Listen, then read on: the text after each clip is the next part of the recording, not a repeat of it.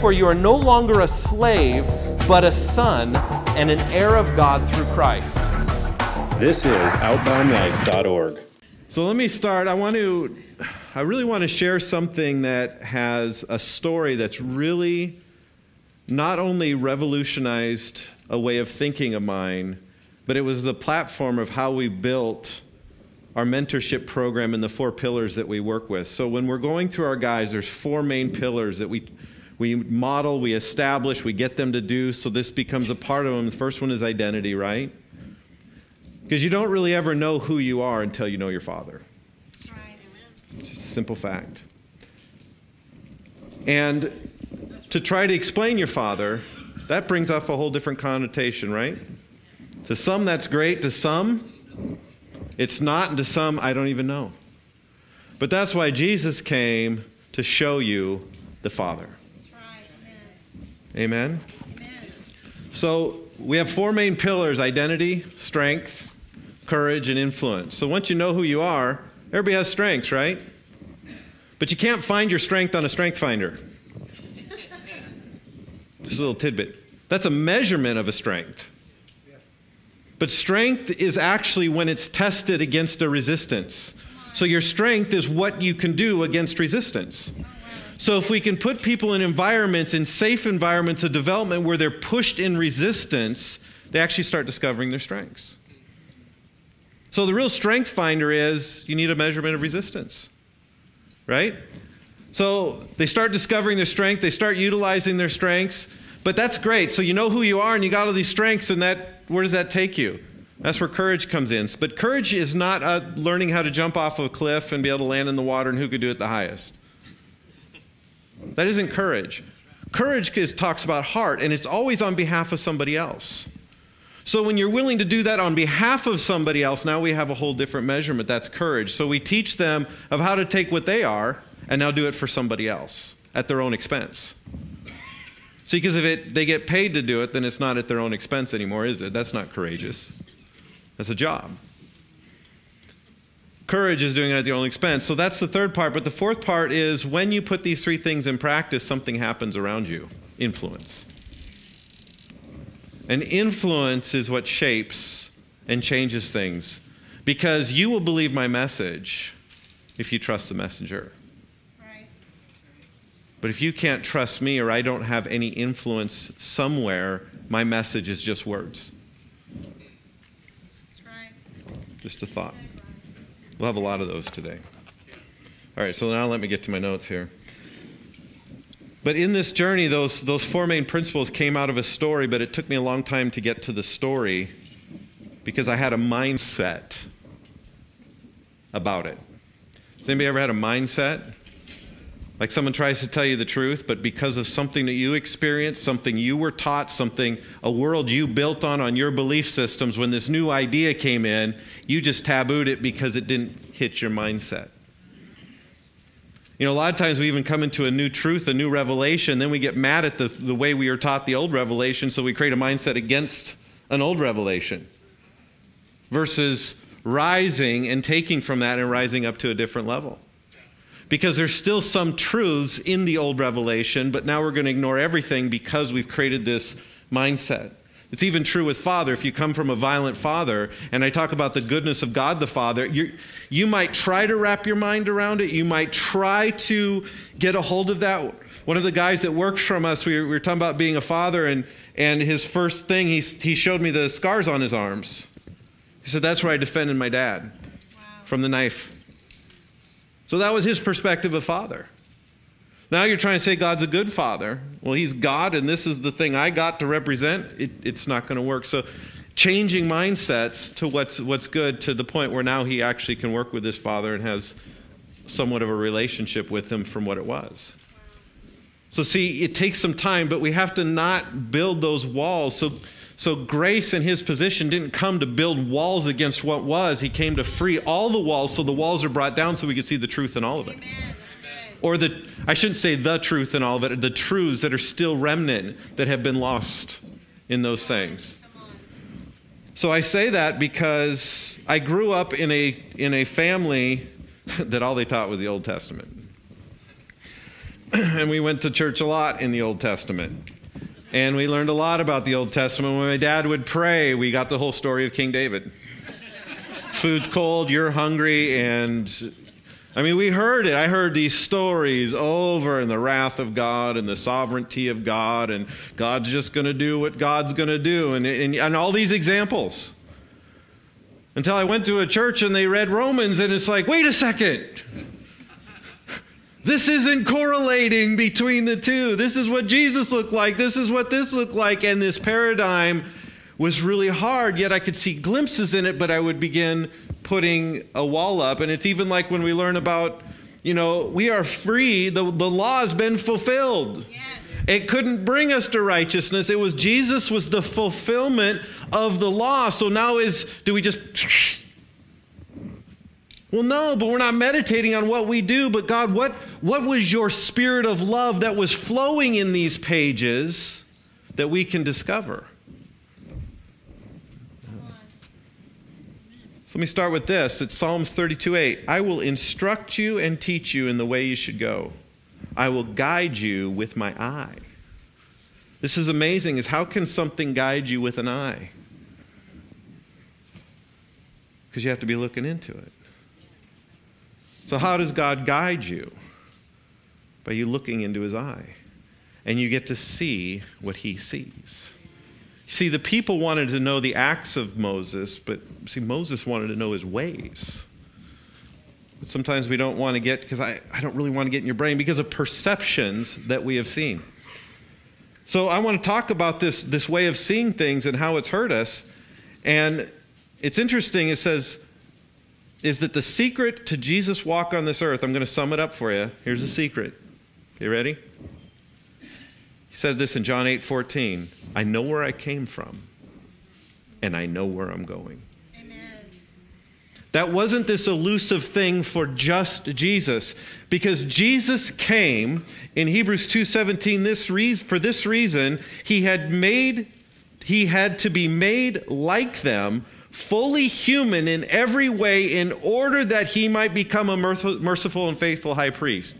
Therefore, when Jesus walked the earth, the same way you learned how to speak was the same way he learned how to speak. The same way he discovered who he was is the same way as a born again believer you get to discover who you are.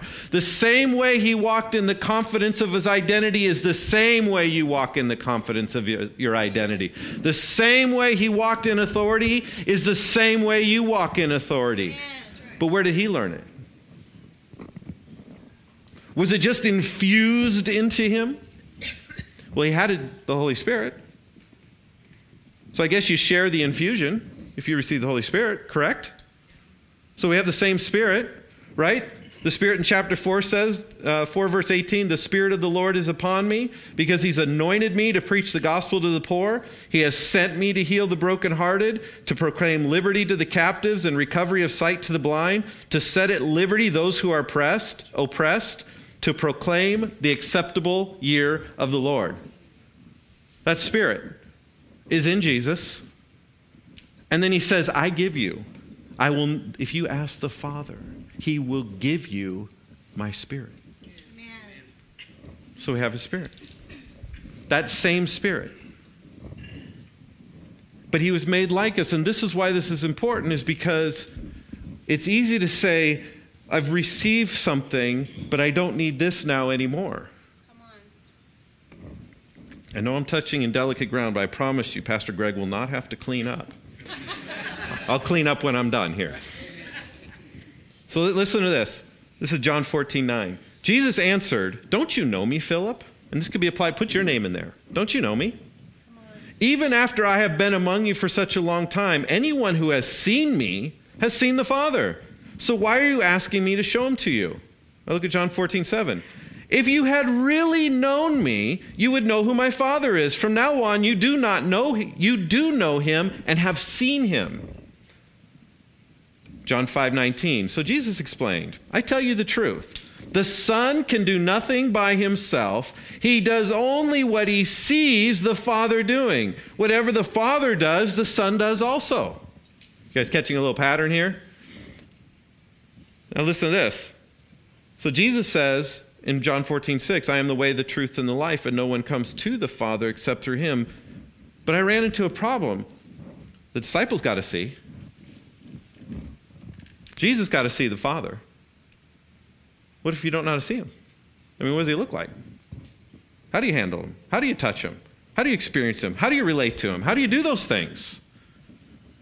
I mean, if we're really kind of logical, we could almost make it whole, like the whole evolutionary process. Well, we know it's six billion years old because this fossil is dated at six billion years old. Well, how do you know the do- fossil is dated there? Well, because the ground it in is in the six billion year range of ground.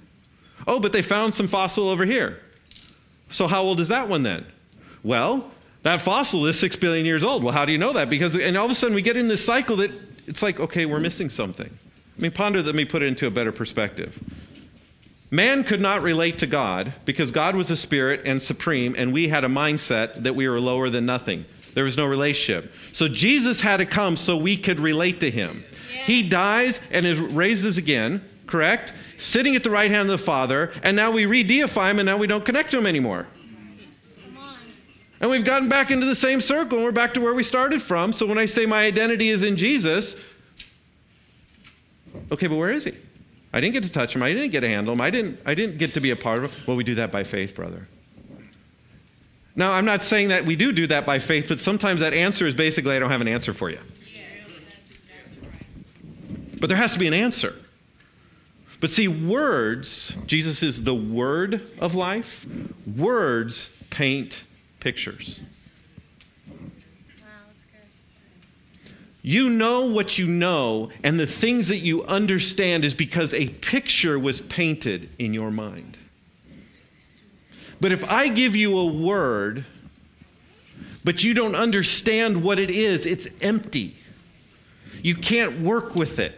You can't understand it. You can't grasp the concept of it. But when you can see that word, it's tangible now. It's like a part of you. It's almost like I've experienced that thing like chocolate. we have fellowship with that thing. We know the different kinds, the flavors, how to melt it. We know chocolate. But there's a cookbook in Thailand called Cooking with Poo. Now we have a whole different concept. And some of you are like, what kind of disgusting, but it's crab. Crab. That's a Thai word. For, it's poo. It's a Thai word. What's wrong? It's the word. See, now we can argue over the word. But see, you, you, it's going to take you a while now to reshape what I just said. Different image went into your head. See, we, we, we work with imagery. We're image people. Really, everything you see is an image of something. Light, sounds. Did you know sounds are, are light? Sound is light waves. Words create light in our subconscious, in our imagination. You guys don't believe, well, I don't know if that's really true. You guys do things every day subconsciously and you don't know it, and you ask yourself, why do I do this? Because you believe it. It's a part of you, it's the way you do it, it's, your, it's, it's who you are. And try to reshape. We go to a different custom, and you driving driving on the left side of the road. I mean, I can tell you what it's like, but until you're doing it, it's like your brain's going. And then you finally get comfortable. Now you got to turn. Now, which. Do I sig? I mean, I flip the wiper blades on more often because everything's backwards. It, it's a different concept, but now that I've understood it and I've, I've been in it, I get it. Yeah. Like, I just get it. In fact, it's harder actually coming back than it is going there. I had to work so hard at doing it right there. Here it's just, you don't even think about it, it's just part of life. So it's actually harder to remember to come back here because I had to be deliberate of entering into a new way of thinking over here.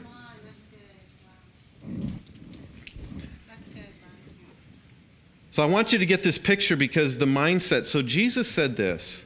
So really, I was really praying one day. I said, Jesus, how did you see who you were? How did you see it? I mean, I know the Father by the Spirit, because the Spirit of God is, two, is multiple things, but It's not like God's over here, Jesus is over here, and the Spirit's somewhere over there floating around. He's not the, he's not the, the, fan, the phantom that's just a part. The Spirit has much more, and a culture that understands animism probably gets this more than we do.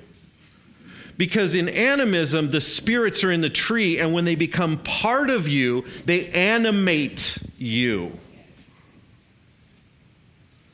So when God, when Paul spoke to the Galatians who were Gallic people that believed in the, the, the habitation of spirits in them, which made them feared soldiers because they would warp shift, that when he talked about God living in them, they got it. Because they believed in the animism of the oneness of becoming with something else. but when we talk about spirits, so the Spirit of God is love, correct? Yes. and it brings understanding.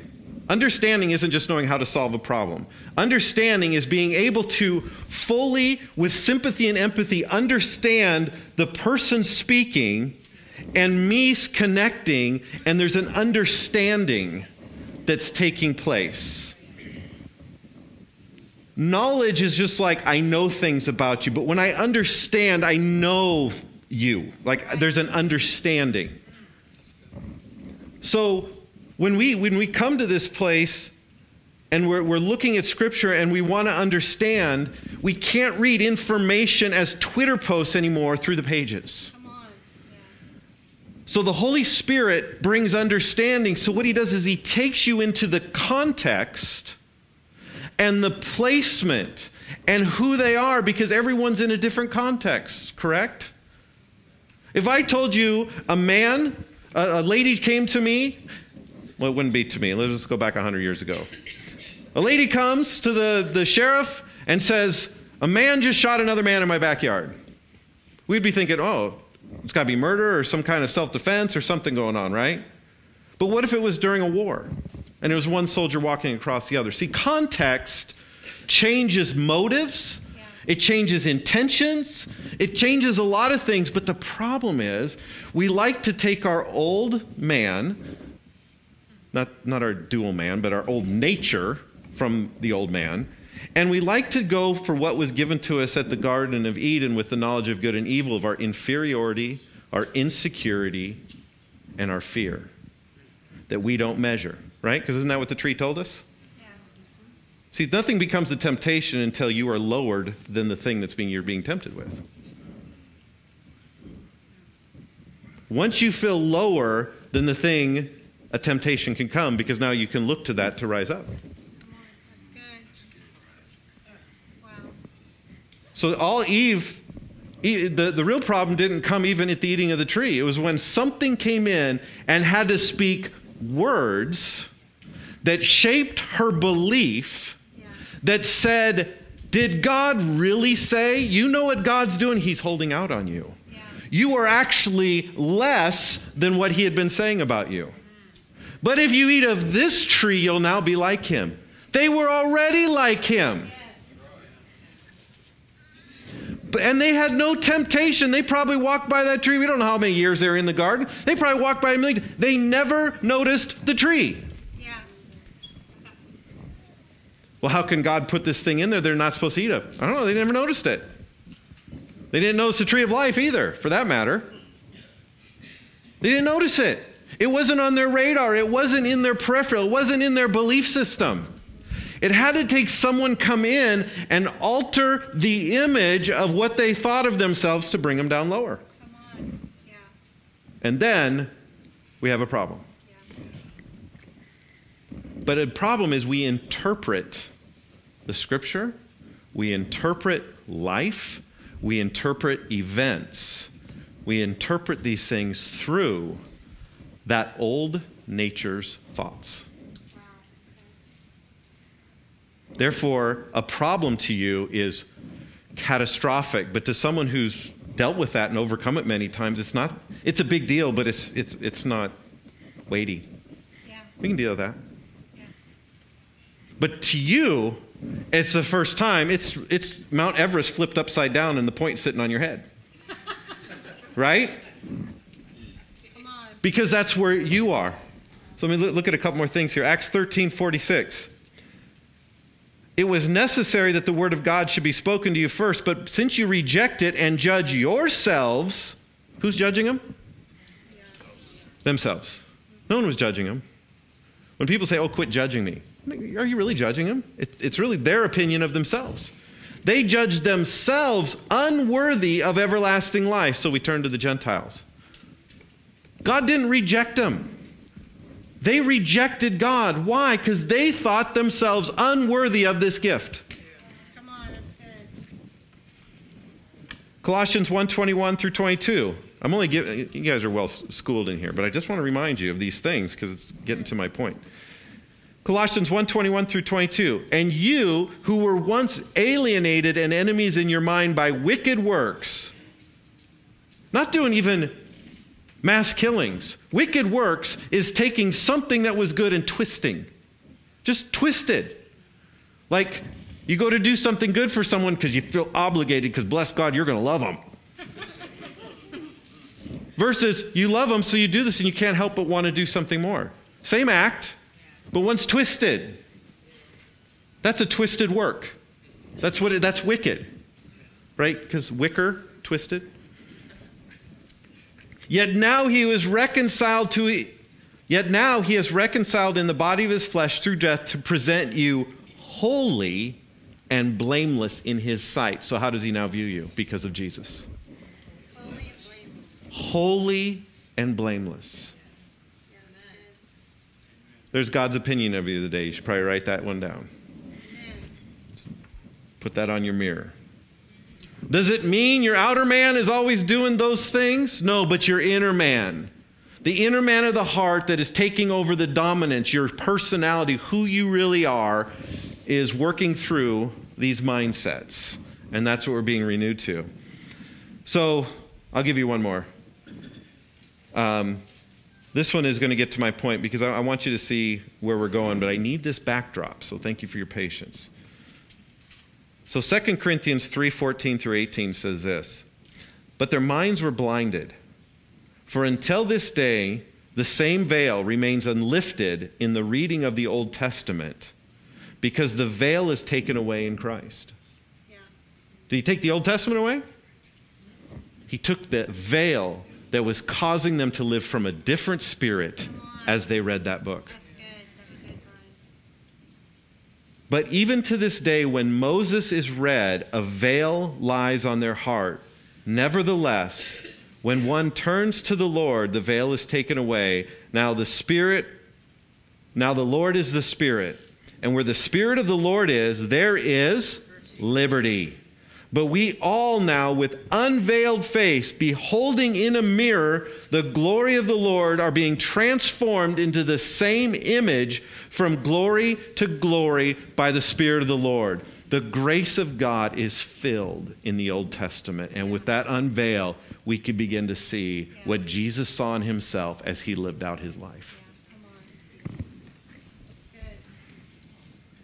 Because Jesus said, It's written about me. Yeah. John 5, 39, 40. You search the scriptures because they think you give you they give you eternal life. But the scriptures point to me. Yet you refuse to come to me to receive the life. I love this so but your approval means nothing to me. Isn't that just the way God is? Here's the truth, but whether you like me or not, makes me sad, but I don't need your approval. Your approval means nothing to me because I know you don't have God's love within you, His Spirit. See, you're trying to approve of me through a wrong spirit, but if you had the Spirit of love, your approval would matter to me. Because when we believe in him, we're approving of him, and now he could work in his life. It's not that he doesn't want us to approve of him, it's he's not going to be moved by your unbelief.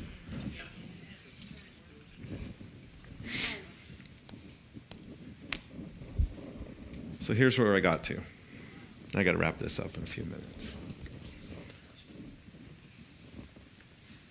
I was walking into C Block. We were doing a prison ministry in South Carolina. And I remember I was getting ready to go in, and we were, I remember, I mean, I, this is so visual, like it's like a movie.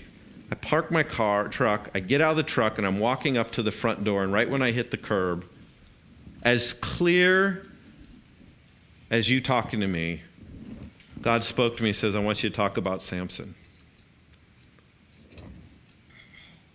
And I said, now this, this is really funny because you know God's speaking to you and then you start arguing as if you're talking to yourself. like you finally hear God speak to you and your first response is, no, wait a second. right? Isn't that like, if God could just speak to me? Well, he does, and we're like, we argue with him. so I said, I'm not, I don't want to talk about Samson. Do you know where I'm going today? All these guys know what not to do. They all know they came up short.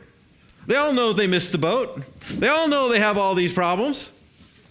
And I'm sure women is probably part of that whole process. Do we need to have that conversation of someone that could have been great no longer is? Sorry, no, th- I, I, something else, please. And as I walked in, I checked in with the sheriff. I remember the, the doors slamming behind me as I went down the corridor to the next, the next block. And God spoke to me again. He says, You misunderstood the story. See, there's understanding and then there's misunderstanding. They're both very powerful. But when you misunderstand something, you have the same deep belief as the first understanding. You really believe this idea. Yeah. It's just wrong. Yeah. Come on. So we're going to go there. But I don't get to go through all of it, so we're going to have to catch that on another day. I'm just going to give you enough to make you go and dig it out. Let me put context here. Samson was a miracle birth. Samson was visited by God. His parents were visited by God, and miracle took place. He's a miracle birth. And here's what the angel says He will begin delivering this nation from the Philistines. Who he was and what he would do was given to him. Wow. Now, does God's word fall short? I just want to ask you a question because we always say God's word can't fail. So if he just declared what this guy is going to do, why have we discounted that God can fail? Well, he kind of repented at the end and made it through. I'm going to, I'm going to change your perspective because there's things, the reason these stories are important, they reflect you. This is your genealogy. These are the legends that went before you, that are your cloud of witnesses in Hebrews, that are cheering you on, that are saying to you, What we wanted, we saw far off, and you now have it, and we are incomplete until you fulfill what you have done and what you are. These are the ones that are the fathers and the uncles saying, You could do this. You could do this. What I did wasn't even close to what you can do. Everybody's wondering, man, I wish that that guy cheering me on. You do, but we've, we've, we've crossed them out because we like managing versus we like being free. See, the children, the, the people in Israel were under the oppression of the Philistines, but they had been there for 40 years. What do we usually do after 40 years being in the same spot? We build a house, put a fence up, and get a dog. Buy an RV just in the good natures that the country will be stable enough that I can get at least a year out. That's what we do. That's what he was born into. But see, he wasn't born a man in bondage, he was born a free man. He had no comprehension of what it was like to be in bondage. Come on. That's good. All the people around him did. All of a sudden, he's walking through the place he wasn't supposed to because Nazarites aren't supposed to go into, or Naz. Nazarite? Is that right? Yes. Nazarite, okay. I was thinking Nazarene and I was getting confused. Nazarite. They weren't supposed to touch the vine, they weren't supposed to cut their hair. There's just a lot of rules that they had, and here Samson's in the vineyard. And a lion comes out. And then the guilt came over him that he shouldn't have been there to begin with, and God miraculously saved him so that way he could preserve him for another day. No, he responded to the lion. And the Spirit of God came mightily upon him, and he ripped the lion apart. Because his identity wasn't in his actions, his identity was in who he was. Amen. That's good. Oh, there's a lot of them in this. But I'm going to fast forward a little bit. So now, there's something that Israelites were not supposed to do also, and that wasn't you weren't supposed to marry outside of your own people. Samson blew this one too. He liked this girl down the street. She lived on the other side of the tracks, wrong country, wrong people. They were the people that were actually oppressing him. It doesn't kind of surprise me though, because he was a free man, and technically they were free too, because they were the conquerors. And I don't think his own people were too thrilled with him. You know, Jesus came to his own, and his own received him not. But then who would receive him? To them he gave the right. Isn't you see a picture here going on? What did Jesus find in this story? So he goes in and he loves this woman. And I find it interesting is that I used to hear, well, see, Samson had these women problems. That was his downfall. Now, I want you to try to explain to your wife why I should withhold all my heart from you because that's going to be my downfall. I want you to find out why Jesus says, I will reveal everything to you from my heart when it was the man sitting at the table that ended up betraying him and he knew he was going to. Yet he did it anyway because that's what love does. So let's remove that part of it. But here's what's very interesting Judges 14:4 says this. But his father and mother did not know that it was of the Lord. That he was seeking an occasion to move against the Philistines, for at the time the Philistines had dominion over Israel. See, Samson was a free man, just like Jesus was a free man. Jesus, at the time he was born, he knew of bondage, but he wasn't in bondage. Right?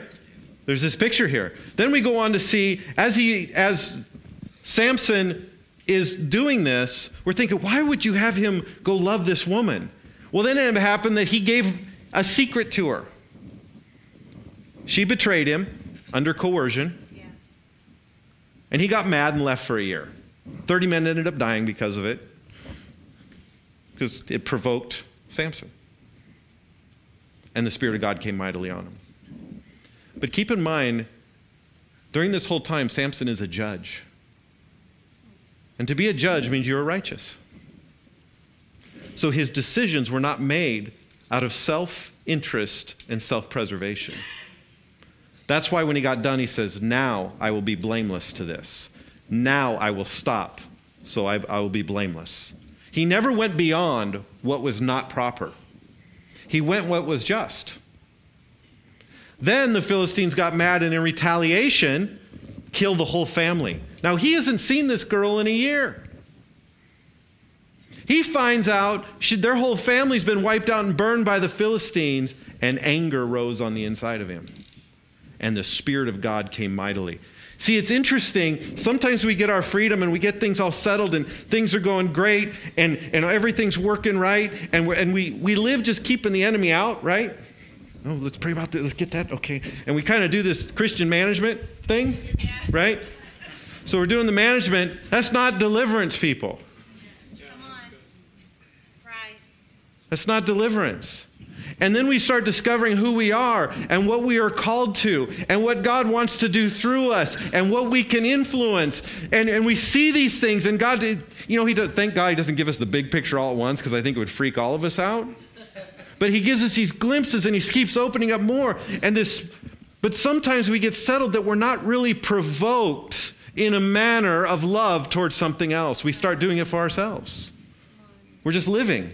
I'm free. Hey, brother, you ought to check it out. You should handle it sometimes. It's pretty good stuff. But we're not in that provoked where compassion and understanding is flowing to someone else. He never got mad at his wife. He never got mad at the family for the betrayal. He got mad at the enemy. Come on, that's right. See, he knew where to target the problem. Let's flash forward over to Delilah.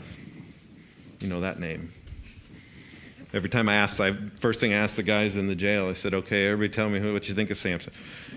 Everything I quoted going down the hall, they just repeated back to me. Well, be careful of women. Be careful what you speak. Watch out for Delilah. I mean, just this whole thing. You know what? God can redeem you in the end. Don't worry. There is some kind of merciful redemption. It might cost you your life, but there it is. I mean, it was the whole thing. That was their whole opinion. That's what we've been taught. I've never gone to a bookstore to pick up a book on the success of Samson.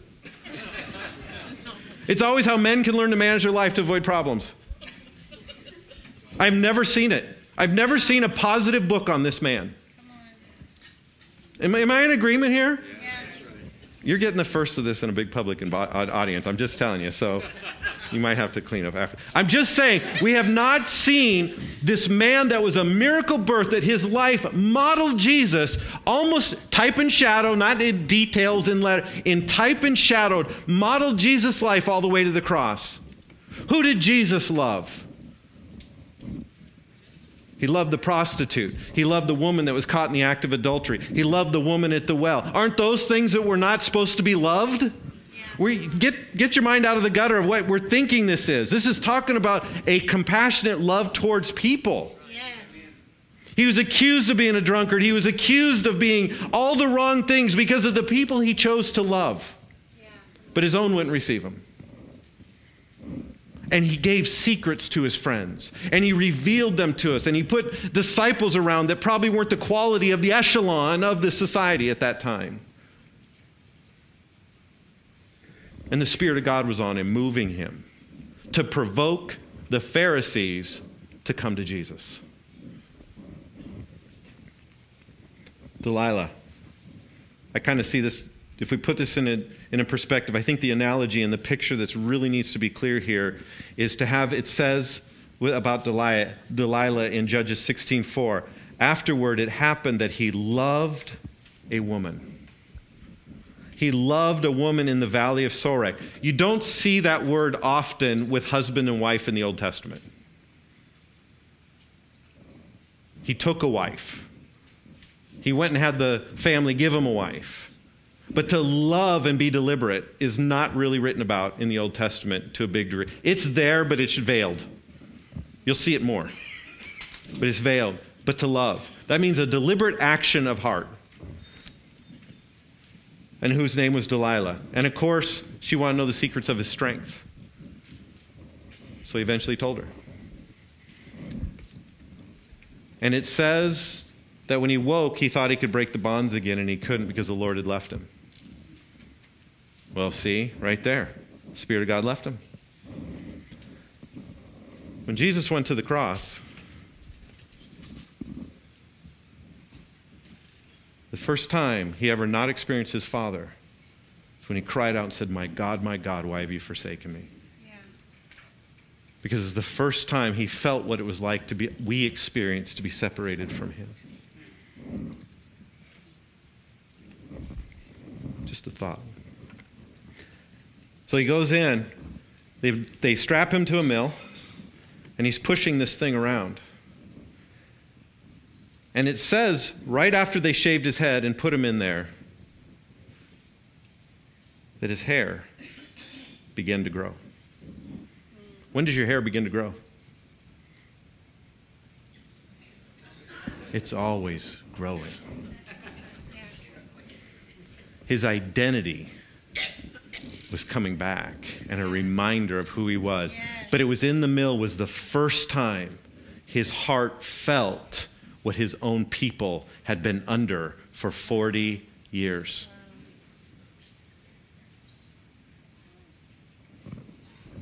Now, I want you to catch what this prayer is. Because he didn't repent. Samson called to the Lord, saying in verse chapter 16, verse 28, O Lord God, Remember me, I pray. I think this is a powerful statement because what he's saying is God, remember what you made me to be. God, remember the spirit that you gave me. God, remember how you came on me. It wasn't a sense of pity of, oh, please, just this one time, help me out. He wasn't looking for self preservation. Something was rising on the inside of him that was a righteous indignation towards something that was going on. He said, Strengthen me, I pray, just this once. I only need it once. Just one time is all I need. That I may, with one blow, take vengeance on the Philistines for my two eyes. I see now what they've been doing, and I've been blinded to this thing the whole time. For a man to ask for vengeance means he was unjustly put into that position, which means his actions were not unjust. Otherwise, you cry out for mercy. This is why this is important. Because there's things that the enemy has put on you and you've let the shackles become comfortable with, and you've been praying, God, just get rid of them. And thank God for his so, listen, I'm just saying, he's so merciful. Even in your screw up, he still shows up better than what you thought he could have done. Yes. I'm just saying. So let's don't get into condemnation process. I'm just saying there's something so much more that he is saying to you. When those chains are on, there's something he's trying to provoke on the inside of you. This violates who you are. And something starts rising. When he stood by those pillars, in one blow, he knocked it down. And 3,000 of the leaders of the Philistine world were killed, including himself. It says more was accomplished in his death than was in his life, and he judged for 20 years. But he had never delivered the people, he only managed them. When he became the deliverer at that moment, I think it's interesting, more was accomplished in Jesus' death than in his life that he walked. This is a picture, and when he was at that cross, Satan says if they knew what he was going to do, they would never put him up there to begin with. Yeah. But he wasn't going up there out of pity, okay, God, I'll do it. He went in there with a spirit of vengeance. I'm not talking about revenge of getting even. I'm talking about a spirit of just vengeance towards what the enemy has done to the people that he was coming to save. Yes, amen. And once and for all, he stripped them. It says in Colossians, he brought them through. And what they would do is they'd strip the king naked and make him into this most embarrassing situation. They would drag him through the streets of the conquered city to let him know who he is. And that's what he did to Satan. But that spirit is in you. It says, you know, in, in the Isaiah version of, of Luke 4 that I read, that it's, he came to preach the acceptable year of the Lord and the day of vengeance of our God. Wow. Come on. That's good. But we haven't asked for God's justice because we've been looking at ourselves for just needing so much mercy. But justice isn't about you. Justice is about the people that you influence.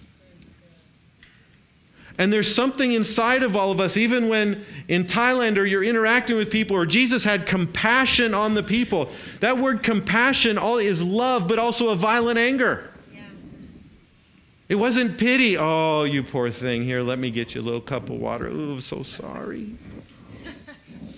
That is degrading and it's humiliating and it's lowering. Compassion was when he saw the leper, he was moved with compassion. That means he was so in love with that man and he was so violently angry at what was happening to him.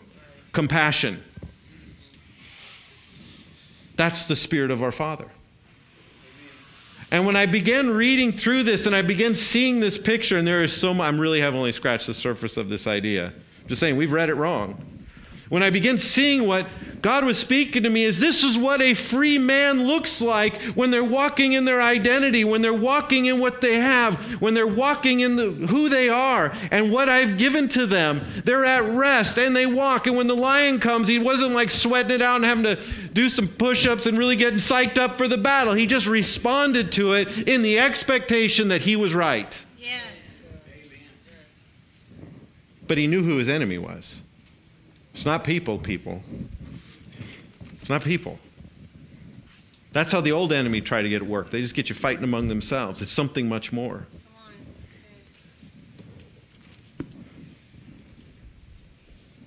Influence is changing the so in this moment when he took down the pillars, I want you, you know, just like Jesus when he came, the temple got broken. The the the veil was split. The walls were broke. The system that was holding the people in bondage was broken when Jesus went to the cross. He tore the system down. When Samson stood and knocked the pillars out, he destroyed the system of Dagon worship and Baal that united all of the Philistine cities together. And when that broke, their system broke, and because it broke, it allowed the Israelites to take Jerusalem, to take Israel, and the kingdom of David was established. Without the breaking of the system, the kingdom did, have a, did not have a platform to stand on. Amen. And when we're in Thailand and I see this and we're walking, in, it's not an arrogance. It's not a, we're going to we're gonna go do someday. We're really prayed up. We're going to go take the devil, right? Trust me, you don't have to go looking for a fight. It's just kind of always there, it seems like. I'm talking about you can now walk in understanding the Spirit of God. You see the people where they're at. A love for the people starts taking place. Uh, You see issues. You see the heart of the issue.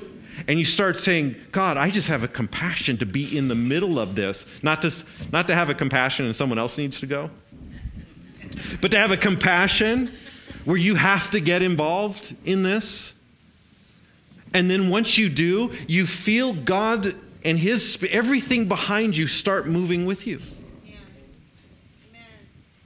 And then they start promoting it. And what's amazing is we finally, we had been teaching on this, and we met the, the Chief Justice over the family court in Chiang Mai. And he came and he, he was speaking. We got to talk to him after, and he said this. I mean, talk about how God is just prophetic at the timing where you're called. You know, he says he takes his sons and he aims them like an arrow, which means he's all the power. And he actually sends you to the direction to a specific spot in time, history, and place for you to be the influence because you are his extension. Amen. That's good. So he launched us into a place, and it was from this place. So we're, we're, the chief family justice, we're sitting, and he says this. He goes, I'm going to have to disagree with Buddhism. You don't disagree with Buddhism if you're an officer. It doesn't work. Our kids have to know they can change and they're not reincarnated in from something that they were. They have to know change can happen. Amen. And he had a friend of mine come up on the stage and he said, just like this man became a Christian, you can choose something different. God is shaping something for a time and place, and He puts us in those moments. And I will tell you, reading this story, there's just so much as I just start saying, What did you see, Jesus? What did you see, Jesus? Who are you in this story? Who are you in this story? Show me how your love works in this story. And all of a sudden, an understanding of the picture. And there's hundreds of these stories throughout Scripture that we don't interpret from our insecurities, our inferiorities. We don't just read the Psalms because we're sad one day. We read them to encourage ourselves, which means there has to be a hope in it, not just someone who, well, they share in the same misery. I guess I'm in the same boat. Look at Job. That'll be next time. That's a whole different story. Right? We look for something to console. We find the woman at the well, well, I'm just like her. Or we find this person, well, I'm just like him. Let me just tell you, sons and daughters of the king, you are not just like them. You are just like Jesus, and he's showing you how he saw them. Don't identify yourself with those people anymore. You're there to minister to them, but you're not them anymore. Amen. That's good. He's showing you through his eyes how he's seeing things. how he lives, how he functions. And when this happens, people change to you, even when they're mean and ugly. You could see something more and you can have a compassion and move beyond that. Now, they might want to stay mean and ugly, but they don't have to wreck my day. Come on, that's right. But there's something so much greater that the Spirit of God is doing in you that it's more than just getting some gifts. It's about letting that happen. But there is a righteous vengeance when things are happening to you. It's not a, oh, what am I going to do? It's like you reach up and you touch your hair and say, but my hair's growing. Amen. Yes, somewhere on my body.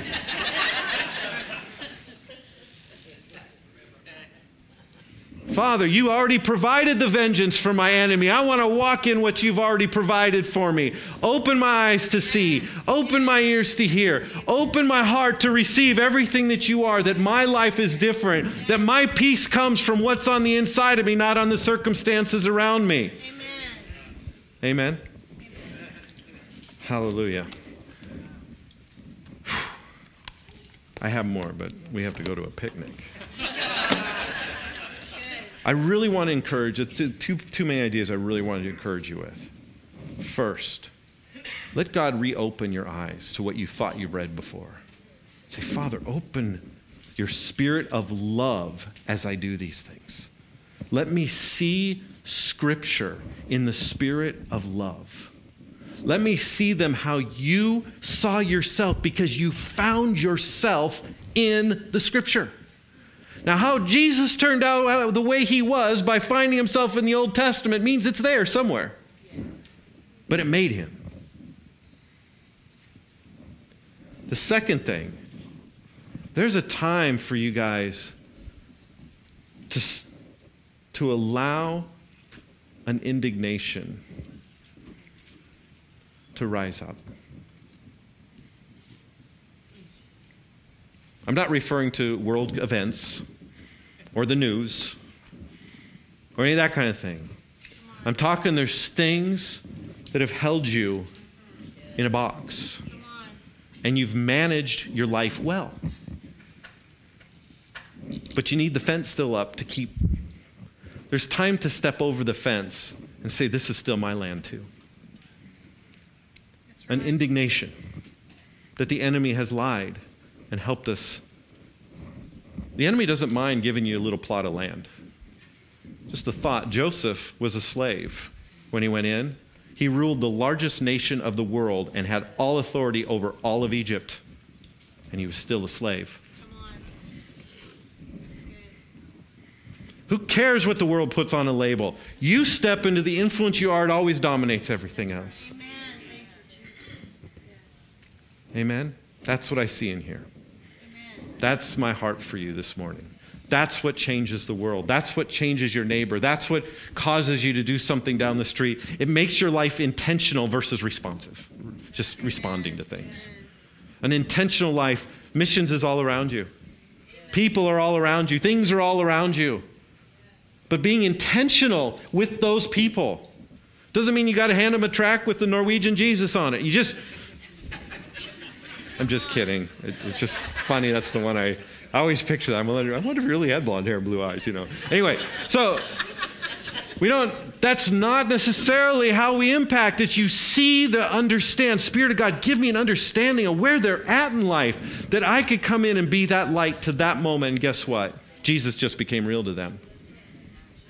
Life just changed. That's what I learned from Samson.